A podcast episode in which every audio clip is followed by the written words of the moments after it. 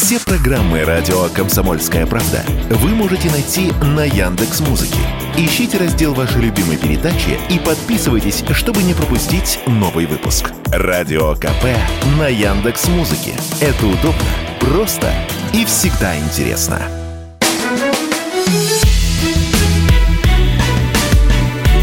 Бофт знает.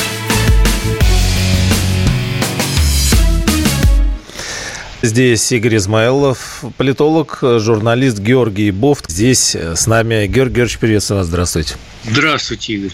Трансляция у нас теперь идет э, ВКонтакте. Там ваши сообщения и последние новости, и все. Группа «Радио Комсомольская правда». Телеграм-канал Георгий Бофта называется так же, как и программа «Бофт знает». Тоже заходите, открывайте, подписывайтесь. А если вам там что-то будет интересно писать, в процессе вы нам расскажите. Может быть, кто что-то по ходу спрашивать решит.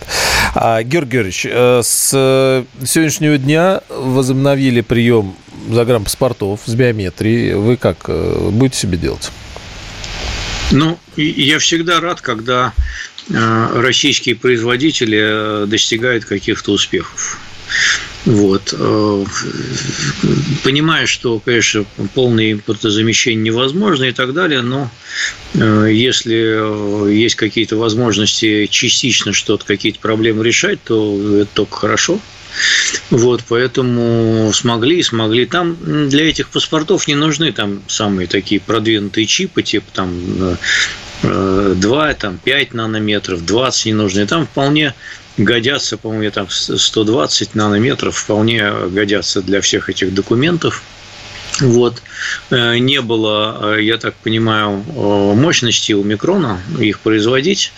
Отсюда возник дефицит, э, потому что это единственное предприятие в России, которое может производить их на более-менее приемлемом уровне. Ну, вот, видимо, нашлись мощности и оборудования, которое позволяет это сделать. Ну и хорошо. А что, по обычным не везде можно ездить? Я просто немножко, может быть, отстал. Э, прям это вот по обычным, по обычным паспортам, по обычным паспортам скоро нельзя будет. Э, это мой личный прогноз. Я думаю, что год через два нельзя будет ездить в Европу. Уже есть пара стран Евросоюза, по-моему, Дания и Италия собираются то же самое сделать, которые вообще не выдают визы вне биометрические паспорта.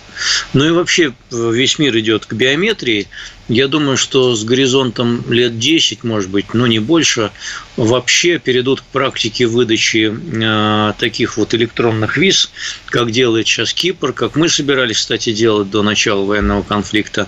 Э, сейчас, по-моему, об этом э, вновь пошла речь, ну, в отношении дружеских так называемых стран, когда просто поздаешь заявку в интернете, ну, Канада так делает в отношении, значит, своих безвизовых стран, и европейцы станут так делать, в том числе в отношении тех стран, у которых э, с ними безвизовый режим с 2024 года, со следующего. То есть будет система, когда в электронном виде вот, гражданин безвизовой страны, он все равно должен подать некую будет заявку о том, что, мол, я привет, я к вам еду там послезавтра. И в течение нескольких минут он, в принципе, должен получить одобрямс. Или не получить. Вот. И без биометрических паспортов это все как бы не имеет смысла. Надо будет валандаться с визами, идти в консульство и их получать. А, поэтому как-то так. Вот э, поэтому надо быть в тренде. А как вам кажется, ну раз мы этим коснулись, э, к этим годам не э, закончится ли вообще наше какое-то общение, взаимодействие и передвижение с ну, с кем? Э, с европейским с тем самым, с недружественным. С Европой, да. Да, да, да, кстати, вполне может закончиться. Э, Все к тому идет. Э, я думаю, что железный занавес будет опускаться, причем с той стороны гораздо более гораздо более решительнее и крепче он будет, чем с этой. А, вот характерный пример, значит, ФРГ закрывает 4 консульства из 5, а, ну, соответственно, и мы тоже закрываем там у себя.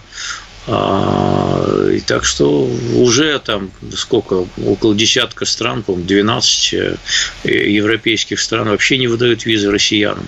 Чехи, там, Прибалты и так далее, поляки.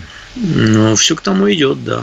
А вот здесь интересно, тогда давайте остановимся чуть на подольше. Мы как раз хотели тоже с вами тему э, Германии взять, э, так как ну, Германия все-таки не Польша, и закрытие э, дипломатических ведомств и представительств, здесь вообще много вопросов сразу возникает, к чему э, дело идет. А, с одной стороны, в стратегическом смысле, с другой стороны, ведь совсем недавно мы э, как-то в таких объятиях находились. Мы говорили, что да вот же союз России и Германии не за горами. Значит, мы построили туда столько труб, а они столько инвестиций, миллиардов сюда завезли. Да мы-то объединимся, их технологии, наши ресурсы. Вот это, значит, э, вечная там полувековая мечта, да? И тут бац, вообще в ноль. И мы дойдем до того, что э, действительно совсем все э, отрежется и прекратится. А мы ведь понимаем, да, что закрытие депредставительств – это осложнение, в общем, ну, простых людей, что называется, бизнеса, тех, кто там по работе э, взаимодействует. Вот. Или это все временно, вот другая крайность, все временно, и вот-вот все закончится, они поймут, что им же хуже, и мы обнимемся опять.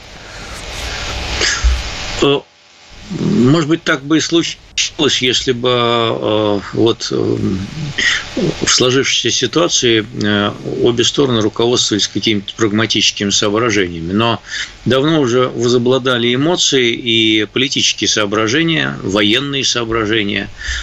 И на фоне вот этих военных соображений да, вся экономика, все, все рацио, оно отбрасывается в помойку – вот, и прагматичные немцы уже перестали так думать, в частности, если говорить о них, они перестали так думать, они перестали думать в этих э, прагматических категориях, где там газ дешевле, какие трубы кто куда поставил. Поэтому, теряя миллиарды и десятки миллиардов долларов, э, западные компании, начиная с европейских, они потянулись на выход из э, около двух тысяч компаний, которые работали в России, вот я видел свежие подсчеты, осталось э, работать э, в тех же масштабах, э, по тем же принципам, ничего не сокращая и все продолжая, как, как будто ни в чем не бывало, из около 2000 осталось 229 штук всего. А остальные все либо заморозили, либо выходят, либо, значит, говорят, что хотят выйти, но не могут. Вот так вот все это происходит. немцы там наиболее такие решительно настроенные на выход, э, э, они обрывают все связи, и, ну вот, характерная была ситуация по газу, когда там до 40% газа немецкого было из России, да, сейчас осталось меньше 8%. Какими-то путями он туда там попадает, ну, уже вот, вот-вот, наверное, и полностью перекроется этот поток – вот, и все. И нефть они уже не покупают, соответственно, российскую, газ не покупают. Ну, так сказать, готовы по полной маме разорвать все связи. Чего уж там консульство держать для этого. А ну, столько всего было положено на алтарь э, этого союза, да, да начиная от, от, от правда ГДР, э, э, ну, ну, это бесконечно можно перечислять, сколько бы за, за эти ну, годы конечно, было сделано. Я, я, конечно, конечно, я согласен. На алтарь было положено много и ими, и нами, и теперь на этот алтарь положили с прибором, с прибором после 24 февраля прошлого года. И этот прибор там большой такой, толстый, лежит до сих пор и будет лежать еще пару десятков лет, я думаю, как минимум. А... Даже в случае окончания военного конфликта, в скорое окончание которого я совершенно не верю, это все будет длиться еще долгими годами. А как вам кажется, изначально Европа, а, ну мы же провозглашали там строительство Большой Европы от Лиссабона до Владивостока, а, и применительно Германия, о которой мы говорим, она хотела этого союза а, сама внутренне? Но мы вот говорим, что Европа и Германия ну, не суверенные, и, и как, как-то вот так по итогам войны и, там, и так далее. Но они хотели, они двигались в эту сторону, или они сами изначально очень-то хотели, двигались в сторону Соединенных Штатов? Э, вы знаете, я, э, во-первых, я вот не люблю этих разговоров про то, кто суверенный, кто не суверенный. Все суверенные. А, даже Украина, при том, что она критически зависит от западной помощи, в определенной мере суверенна, и э, имеет определенный простор для принятия собственных решений, которые могут даже не очень нравиться ее союзникам. Вот. Э, но ничего сделать с этим они уже не могут, но это отдельный разговор. Что касается Германии, то в экономических вопросах она вполне себе была суверенна, в военную сферу она вкладывала очень мало, там чуть более 1% ВВП до начала военного конфликта, и проблема была не столько с немцами. Проблема была, ну, во-первых, она носила обоюдный характер – потому что и мы не очень хотели стремиться, вот начиная где-то с начала века, а, с приходом к власти нынешнего руководства, а, был обозначен некий предел, а, и который снялся все выше и выше нашего дальнейшего сближения с Западом, поскольку это воспринималось как угроза внутренней безопасности страны и вмешательство в наши внутренние дела. Вот. А с той стороны, я думаю, что решающее значение сыграло то, когда восточноевропейцы пришли в массовом количестве в европейские структуры, вот и в натовские, и в ЕСовские структуры, восточноевропейцы пришли, и они принесли, конечно, достаточно большую долю ну, скажем, мягко такого скепсиса по отношению к России, который был продиктован их историческим опытом. А для этого их включали, чтобы размыть? Э, вот нет, вот... нет, нет, их включали не для этого, их включали для того, чтобы как бы включить и расшириться, и а, там, преобразовать Европу по своему подобию, по своим лекалам и так далее и тому подобное. Вот цели там выстроить э, козью морду в Москве изначально не было. Но просто, скажем, у поляков были свои представления о прекрасном в отношении с Россией. Вот, и они стали в том числе влиять. И у прибалтов тоже и так далее. Вот они, и это влияние сказалось. Георгий Буфт, э, политолог, э, журналист, здесь сегодня с нами. Через несколько мгновений продолжим. Э, вопрос, который сегодня в каком-то смысле взорвал информационное пространство, связанное с айфонами. То, что все знали, вдруг подтвердили официально. Георгий Георгиевич, разберем тогда подробно.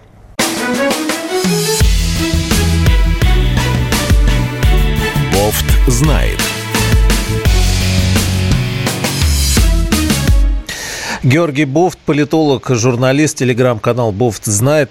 Мы вернемся к Европе, к Украине, к НАТО, вот ко всем этим вопросам. Там тоже интересный клубок, но давайте а, подробно немножечко остановимся на истории с айфонами. Пересказывать, в общем, а, особо не хочется. Э, Все, что и так все давно знали, что iPhone за всеми следит, и не просто следит, как вот э, у нас Федеральная служба безопасности заявила, но по специально заложенным заложенному в алгоритм, ну, э, в программу самой операционной системе возможностям, спецслужбы Соединенных Штатов Америки имеют доступ к необходимым им аппаратам, соответственно, всю информацию получают. Все, что нужно. Фотографии, камера, контакты, разговор, пожалуйста. А, и здесь как-то огромный пласт сразу вопросов в связи с этим. У вас, кстати, что, iPhone? У меня никогда не было айфона, я всегда относился к нему подозрительно, но не потому, что следят, вернее, не только поэтому, наверное, вот, а потому что я не люблю вот этот принцип э, секты, значит, э, Стива Джобса, имени Стива Джобса, который вот ты привязан к, одним и тем же сервисам, к одному облаку, значит, и если что чего там, и не дай бог еще поставил эту дактилоскопию, то все грохнулось, и ты никогда ничего не найдешь. Потом вот это вот фанатичное, значит, обязательство обязательство тоже только покупать значит, продукции в App Store, а, только лицензированный App Store, и, значит, никаких сторонних продуктов туда не установишь. А, вот это вот тоталитаризм, он мне никогда не нравился, поэтому я никогда и не пользовался айфонами. Ну и вообще это исторически как-то повелось. Я вообще Apple систему и на компьютерах тоже э, одна для меня чужая, там другая раскладка, другие команды, другой интерфейс и так далее. Только помню очень давно в газете, э, проси господи, Гусинского была эта система в конце 90-х. Вот там короткое время, значит, на Макинтошах работали. Э, ну и она мне тоже тогда не понравилась. Вот. А что касается того, что следят, а вы думаете, что китайцы, что ли, не следят через свои смартфоны? Тоже следят. Вот. Просто ФСБ не может, э, значит, тянуть на китайцев и сказать ровно то же самое. Ну и, может быть, у китайцев чуть меньше возможностей это делать. Apple действительно вот с этой своей тоталитарной централизацией, он, наверное, дальше других продвинулся.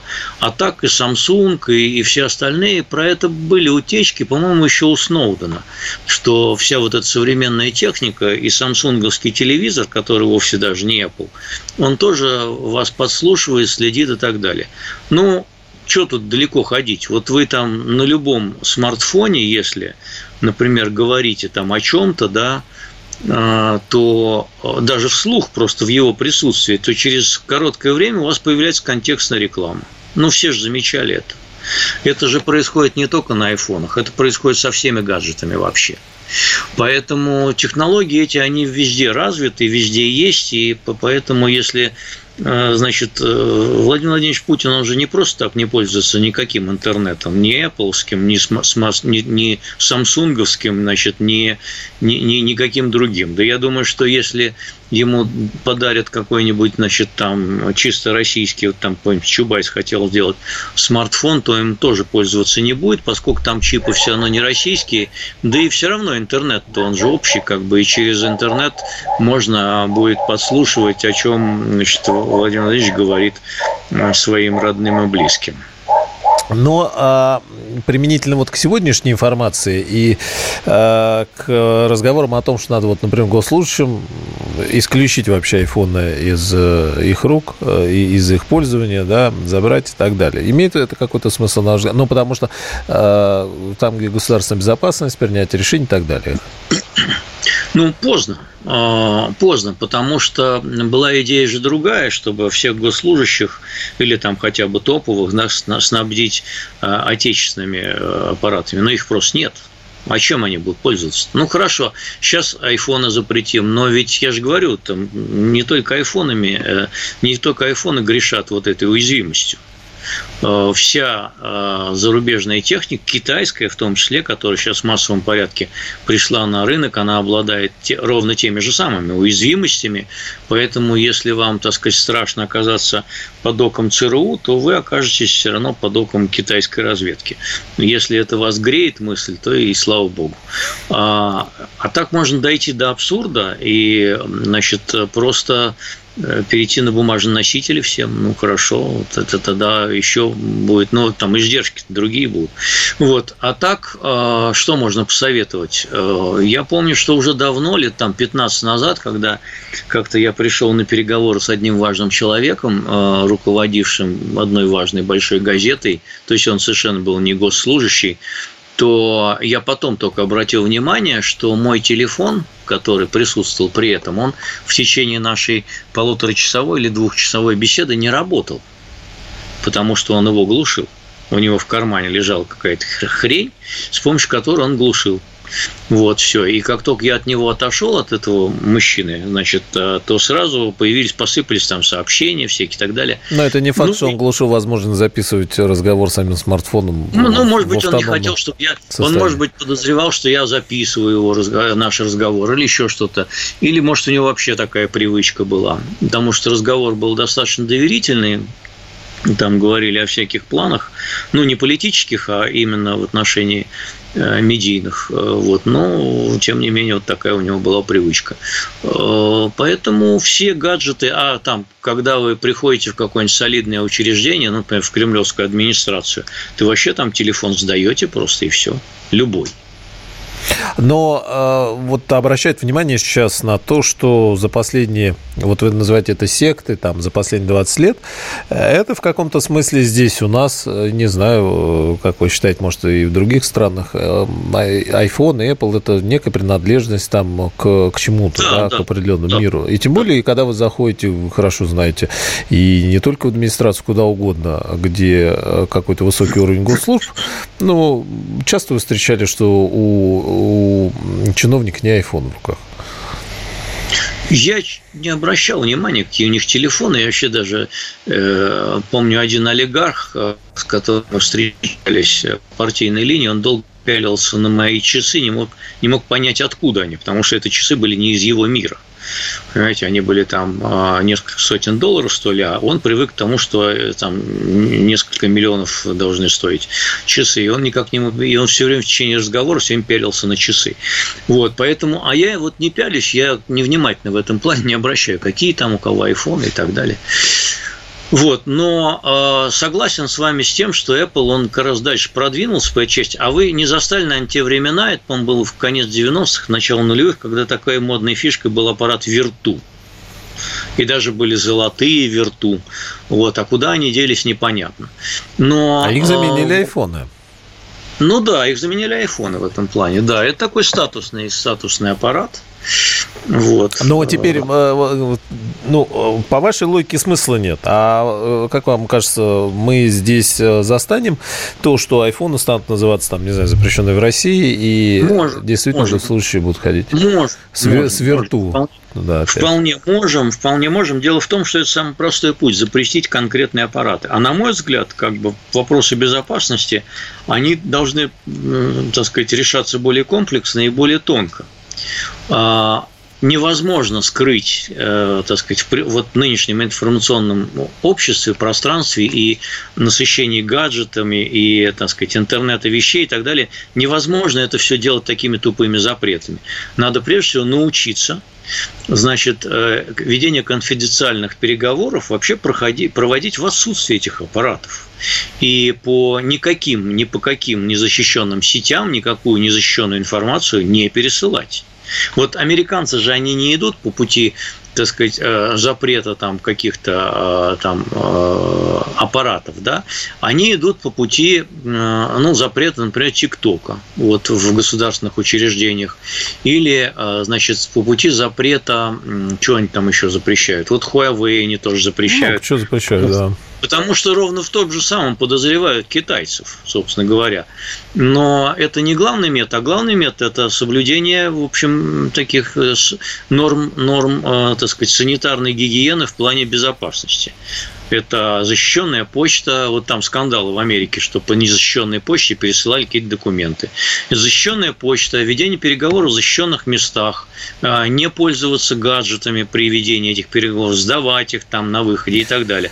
И когда ты ведешь переговоры, не надо играть там в сам ну, Георгиевич, они же... Его должен на, выход, на, выход, на входе оставить. Да, во все оставшееся время они следят и слушают, и все равно все работают в облаке, а и в WhatsApp, и сейчас уже меньше, да, запрещенный в России этот мета и все остальное мы должны сказать. Ну, теперь все в Телеграм пишут, а там уже свои вопросы. Как вам кажется, стратегически айфоны и Apple, это, э, ну, и американцы по-прежнему, за ними будущее, они держат руку на пульсе, и они э, совершат рывок вот э, в следующее поколение? Или вот это уже вчерашний день, а будущее за какими-то другими технологиями, которые мы можем успеть оседлать? Ну, пока, пока других технологий нет, э, идут впереди те же Apple, те, э, Huawei довольно прогрессивная китайская компания, поэтому ее стали за хвост хватать и щучить, да, и за другие места тоже. Они довольно далеко продвинулись. Тайваньцы далеко продвинулись, но южнокорейцы тоже далеко продвинулись. Но пока других вот технологий, у нас таких нет технологий. Ну, просто к тому, чтобы в завтрашний день войти, надо, потому что такая электроника триллионы долларов э, все эти корпорации стоят IBM, Google, Apple. iPhone может шпионить и сливать данные в США. Готовы ли отказаться от него? Опрос на, э, в группе «Радио Комсомольская правда» ВКонтакте. Голосуйте, а мы вернемся после новостей. Офт знает.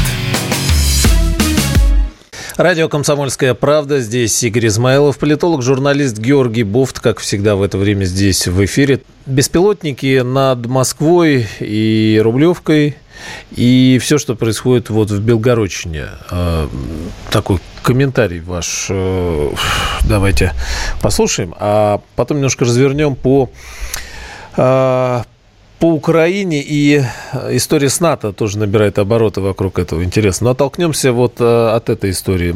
Напугали беспилотники, на ваш взгляд, жителей столицы, ближайшего Подмосковья? Какой добивались реакции в Киеве? Получили ли они эту реакцию? Ну, я думаю, что основная цель была а, информационно-психологическая, прежде всего. А, показать, что значит, самые, в том числе отдаленные районы и э, столицы даже, они уязвимы. Вот. Э, против беспилотников, э, применяемых в массовом масштабе, бороться довольно трудно традиционными средствами ПВО. Вот. Это должна быть иной уровень средств ПВО, поэтому, в общем, эти трудности придется российским значит, военным каким-то образом преодолевают. А, это новое качество конфликта. Причем даже вот не только беспилотники в Подмосковье, в московском регионе, но и вот массовые обстрелы Белгородской области, которые идут уже несколько дней с применением РСЗО, а, причем по, в общем, заведомо гражданским объектам. Это новое качество военного конфликта, которое можно расценивать как сказать, стремление отчасти ВСУ перенести военные действия, в том числе на территорию России. Вот. И э, Киев, например, не так давно объявил уже о намерении создать э, якобы некую демилитаризованную зону, но, по-видимому, все-таки зону запустения и обезлюден, обезлю, обезлюдевшую зону, да, э, вынудить значит, российские власти увеличить издержки ведения военного конфликта в виде эвакуации, например, который может стать достаточно массовой. Так что намерения вполне, намерения вполне понятные. А что дальше-то? Ну, прилетел беспилотник, значит, там, ну, ну заменили окно, краску где-то там, да, ну, ну шибейки. Ну, а стратегически это в долгую что? Стратегически в долгую пролетит сначала один беспилотник, потом другой, потом это станет системой. Ну, как они себе, я так понимаю, делают, делают ставят uh-huh. задачи. Да? Вот, удары по каким-то там а, объектам, например, там нефтебазам, станциям заправки и так далее, ну, как? В данном случае можно согласиться с российским президентом в том, что цель – посеять панику, неуверенность и так далее. А, большинство же жителей, а, которые живут не вдали от границы, да, они же э, думают, что все как по-прежнему. Ничего же не поменялось. Да? А, Москва в прошлом году как выглядела как, ну, условно говоря, довоенное время, да, пробки, рестораны полные, значит, там, э, так сказать, и, и, и жизнь продолжается, да.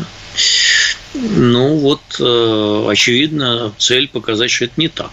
И она так продолжаться не будет и не может поскольку вот такие задачи, я думаю, ставятся э, украинские руководители. Вот интересно по поводу, да, э, мирной жизни и жизни в таком в привычном понимании бытовой, да, в каком смысле.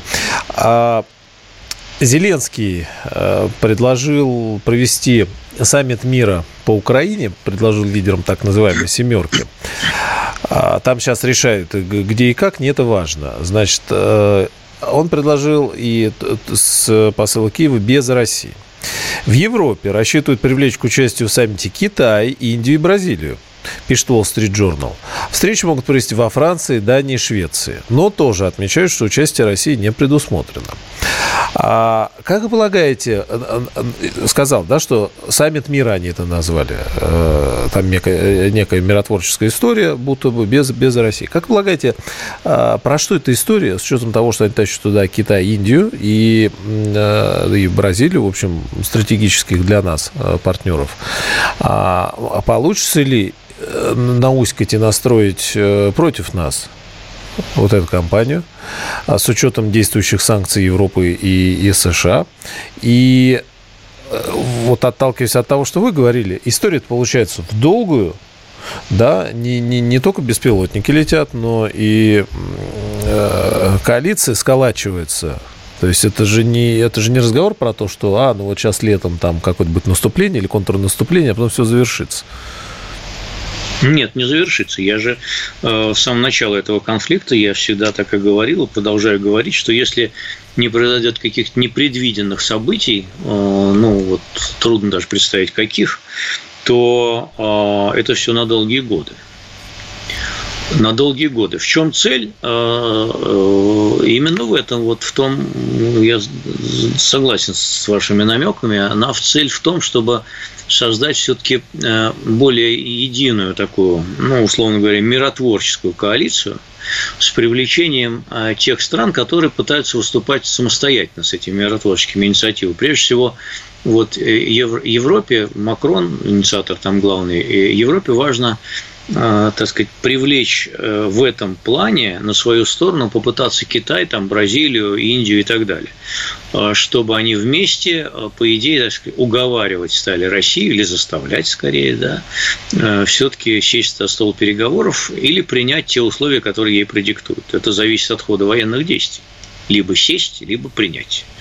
Вот, соответственно, идея, так сказать, посадить всех в одну глотку, она в принципе, достаточно а, такая, а, ну, со стороны Э, Макрона, она достаточно такая плодотворная, я бы сказал, потому что э, э, это, в общем, может создать цепь, цепочку таких взаимозависимостей, с помощью которых они будут разговаривать с теми же китайцами о нас, но без нас. Вот. И такое вполне возможно. Такое вполне возможно. А, значит, и здесь э, вот сам факт, сам, сам, само, сама сказать, идея собрать всех помимо России, она, конечно, далеко идущая, да. Единственное, что там, э, я читал статью Wall Street Journal, да, там пишется о том, что э, европейцы понимают, что вот э, этот план Зеленского из, из 10 пунктов, который он называет мирным планом, и который Москва уже отвергла категорически ввиду его неприемлемости на текущий момент значит, ультимативных требований, да, они считают, что он все-таки не очень реалистичный, и, судя по тому, что пишет газета Wall Street Journal, они пытаются за кулисами Зеленского как-то уговорить, чтобы сдвинуть этот план в пользу большей реалистичности с их точки зрения. Ну, там, например, же известно, что там выдвигается в качестве ультимативного требования условий начала переговоров – это вывод всех российских войск занятых территорий, репарации, наказание военных преступников и так далее и тому подобное. И демилитаризация, как Зеленский это называет, и так далее. Поэтому, ну, там, вплоть до Крыма, Крым тоже оставить. Вот, поэтому Европа считает, что на текущий момент требования ну, нереалистичные, но открыто это Зеленскому не готово говорить. А, Все-таки вот, а, значит, он остается таким союзником, диктовать ему никто публично такие условия не хочет, не будет пока, но будут как-то мягко пытаться склонить в сторону большей вменяемости. Опять же, все зависит от ситуации на поле боя. Если э, будет преобладать одна сторона, одни условия, если будет преобладать другая, то другие. Понимаете? В конечном итоге, э, так сказать, победитель будет диктовать свои условия. Тот, кто выйдет победителем, или будет выходить победителем из данного конфликта, и тогда, соответственно, э, сторонние наблюдатели и участники, они будут решать, до какой степени той или иной стороне надо победить и, наоборот, другой стороне дать возможность проиграть. Какая степень победы и, соответственно, поражения не станет катастрофой для всех – вот это, это такой важный момент, и никакого согласия, конечно, по этому вопросу нет. А, и идет, э, все бредут, так сказать, в темную, в слепую, и плохо себе представляют. Вот один только Киссинджер, которому сто лет исполнилось тут давеча, один только Киссинджер, по-моему, э, на Западе способен э, рассуждать системно и пытаться заглянуть за горизонт. А что же будет дальше?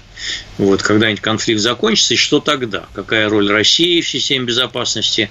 Э, до какой степени, значит, надо Украину пускать, надо не пускать? Кстати, Киссинджер считает, что как раз прием Украины в НАТО будет способствовать упрощению дела мира, а вовсе не оставлению ее вот со всей этой груды оружия, которое она сейчас ну получает в одиночке. А, довольно интересная точка зрения. Мне но, кажется, она не, не безосновательна. Про НАТО мы сейчас поговорим по поводу включения в НАТО чуть подробнее э, через несколько мгновений. А вот еще у нас прям полминутки остается по поводу Китая. Э, как вам кажется, они всерьез думают, что есть возможность э, Китай на свою сторону перетянуть в этом вопросе? И есть ли такая перспектива? Возможно она? Ну, Китай вообще полностью ни на чью сторону перетянуть никому не удастся, ни нам, ни Европе. Это достаточно такой долгий разговор. Давайте его после перерыва сейчас продолжим. Это действительно важный вопрос. Да, и тогда по поводу... Играет, по, по он, поводу... Играет свою, он играет свою сложную игру, до конца которой понять никому не дано. Вот. И Китай не заинтересован, конечно, в том, чтобы Россию разгромили там, на Украине с помощью НАТО, с помощью кого угодно. Но вот что он хочет на выходе, я до сих пор не понимаю. Политолог Георгий Бов, продолжим знает, да, через несколько мгновений. Бофт знает. Политолог, журналист Георгий Бофт. К нашему разговору подоспел Байден, который заявил, что поддержка Украины со стороны США не ослабнет. А вот НАТО, мы с вами коснулись вот этого большого вопроса. Несколько пугающие заявления есть от Блинкина. Блинкин говорит, что все страны-участницы НАТО поддерживают принятые ранее на саммите в Бухаресте в 2008 году обязательства, хотя обязательств никого там не было, принять Украину в альянс. А средь бел дня на голубом глазу, честно, в меняемом состоянии, не знаю, ему не сто лет, как Киссинджеру, но всерьез, значит, э, идея втащить э, Украину в НАТО, она никуда не делась, и более того, это вот то, что на повестке. И это первый э, момент, да, и то, что мы с вами вот чуть раньше говорили по поводу сколачивания, попытки сколачивания коалиции, значит, прямо без участия России, соответственно, против России. Осталось еще добавить, э, да, как бы они сказали, за счет России, там, и на обломках России. Что они хотят? А вот какие перспективы у всего этого? Вы говорите, что Китай, значит, особо не втянешь в эту историю. С другой стороны, они готовы втянуть Украину в НАТО. И здесь, ну, у тех, кого еще были вопросы, почему специальная военная операция началась, ну, уже вроде понятно. Значит, ракет НАТО под Харьковом не будет. Ни при каких обстоятельствах это невозможно. Но они э, э тянут именно туда. Почему? Прежде всего потому, что Киев не взяли за три дня. Вот поэтому. Взяли бы, никто бы не тянул. Вот, это раз. А второе, значит, по поводу того, что Китай. Китай – это страна себе на уме. Конечно, он не заинтересован в разгроме России, потому что это будет означать а, то, что победила Америка, стоящая за, Китай, за Украиной, и, соответственно, а это вдохновит Америку так сказать, на дальнейшие решительные действия уже в Юго-Восточной Азии uh-huh. и так далее и тому подобное. То есть Китай может стать следующим в данном случае. Я думаю, что они так рассуждают. Но при этом а, Россия э, Китаю нужна в качестве в основном сырьевого придатка. А, такого подчиненного, не, не сильного, уж точно в военном плане не сильного, ни, никому это не надо там. Технологически э, тоже зависимого от Китая а, и во всем остальном тоже зависимого от Китая. Это роль а, России Китай вполне устроит. Вот. Теперь, что касается Украины, то Блинкен и Киссинджер, мне кажется, рассуждают в разных категориях, у них разная аргументация. Аргументация Киссинджера такова, что Э, Украину нельзя оставлять вот предоставленной самой себе, потому что это вышедшая, так сказать, ну, Киссинджер считает, что Украина выйдет из этого конфликта в том или ином смысле победителем. Он так считает. Я излагаю его точку зрения. Мы с ней, конечно, не можем пока согласиться. Вот, а, значит, он-то считает, что она выйдет из э, этой войны победителем, значит, соответственно, нельзя Не пока, оставлять... извините, вас перебью, мы вообще с этим никогда не можем согласиться. Что-что? А, не, не пока. Мы вообще с этим не можем, мне кажется, согласиться. Извините, вас да, да, конечно. Россия, Россия с этим не, не может согласиться да. вот, и, и, и так далее. А, на текущий момент, по крайней мере. Вот. А, и, значит, вот она выйдет такая сильная, с западным оружием современным, э, с армией, которая получила мощную боевую подготовку и так далее. Ее не надо оставлять предоставленной собой себе, ее надо инкорпорировать а, в структуры НАТО, чтобы контролировать. Вот такая аргументация у Киссинджера. А, она по-своему логична.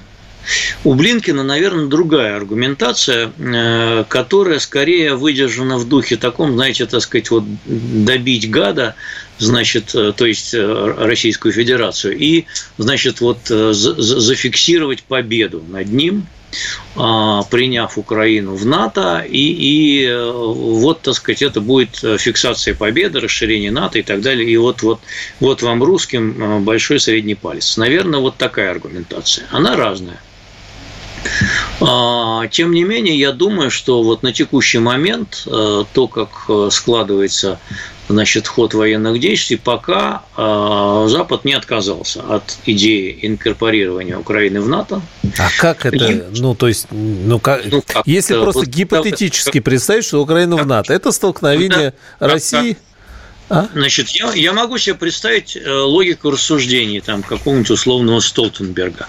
Э, логика рассуждений такая: мы завалим э, Киев оружием, значит, они заставят русских уйти из занятых территорий, После чего мы навяжем русским свои, свои условия прекращения огня и мира рано или поздно и примем Украину в НАТО. Вот такая логика рассуждений. А дальше? Вот, А дальше э, никто не смотрит, что будет дальше. А дальше, в принципе, история подсказывает, что э, э, всякое неудовлетворенное, так сказать, или обиженное, или оскорбленное государство, каковой была Германия, например, после Первой мировой войны, будет неизбежно вынашивать планы реванша. Вот, только неизбежно. уже в составе НАТО. Ну, или, или это будет делать Россия. Почему? Вот если э, продлить логику рассуждений Столтенберга, условно говоря, то вот, вот вы победили русских, да, но ведь это же будет не навсегда, да? И история говорит, что навсегда победа не бывает. И вот, например, Карабахский конфликт показал, э, что навсегда победа не бывает. Э, армяне думали, что они все уже выиграли, а прошло там, сколько прошло? 20 четверть века, и все. И история переменилась, и все перевернулось, и они уже Карабах потеряют теперь. А, значит, а, и дальше. И дальше нужно а, Азербайджану проявить достаточную мудрость, чтобы заключить мир на тех условиях, чтобы это не порождало реваншистских настроений ни с какой стороны. Вот это прочная гарантия мира. Прочная гарантия мира – это заключение такого мирного договора, который устраивает обе стороны. Ну, там, стороны. там еще третья страна есть. И третью сторону, значит, он должен устроить. Ну, а это... Ведь как это не противно, а все равно, а, значит, а, надежно на века закончить нынешний украинский конфликт можно будет только тогда и на таких условиях, когда будет заключен такой мирный договор, который устроит все стороны этого конфликта. Ну, это, вот, ну, это да, ну, да, вот, ну, это да. возможно. Если это будет невозможно, значит, война будет длиться еще много лет. Ну а, вот. вот. И, рано, а... и рано или поздно она этим завершится. Ирано-Иракская война длилась э, в 80-х годах 8 лет. Она кончилась ничьей. А просто убили полтора миллиона человек и перестали воевать, и все. Значит, а, и все. И сняли все претензии взаимные друг к другу, их больше никто не поднимает. По факту произошло, так сказать, замерение – смирились просто с тем, что не можем мы больше воевать, и все. Э, такое тоже может произойти. Первая мировая война тоже так закончилась. Она закончилась тем, что э, все воюющие стороны поняли, что они большего не добьются. При том, что Германия не была оккупирована. Но... но, она поняла, что она, но она поняла, что она не, больше, не может больше воевать. А страны, соответственно, Антанты поняли, что они не добьются большего. А, кроме как положить еще несколько миллионов людей народа. И все, и на этом Да, но если, если, значит, они втянут Украину в НАТО, а, в какой перспективе э, или как столкновение России, ну, Соединенных Штатов, фактически НАТО с Россией, России с, с НАТО и обмен э, э, серьезными ударами, это же вопрос времени будет. Я не думаю, что Украину втянут НАТО, пока длится этот военный конфликт. Я не думаю, что это произойдет, пока идут военные действия. Вот просто не верю и все. А, а после того, как они э, и чем завершатся, это будет зависеть от того, чем они завершатся.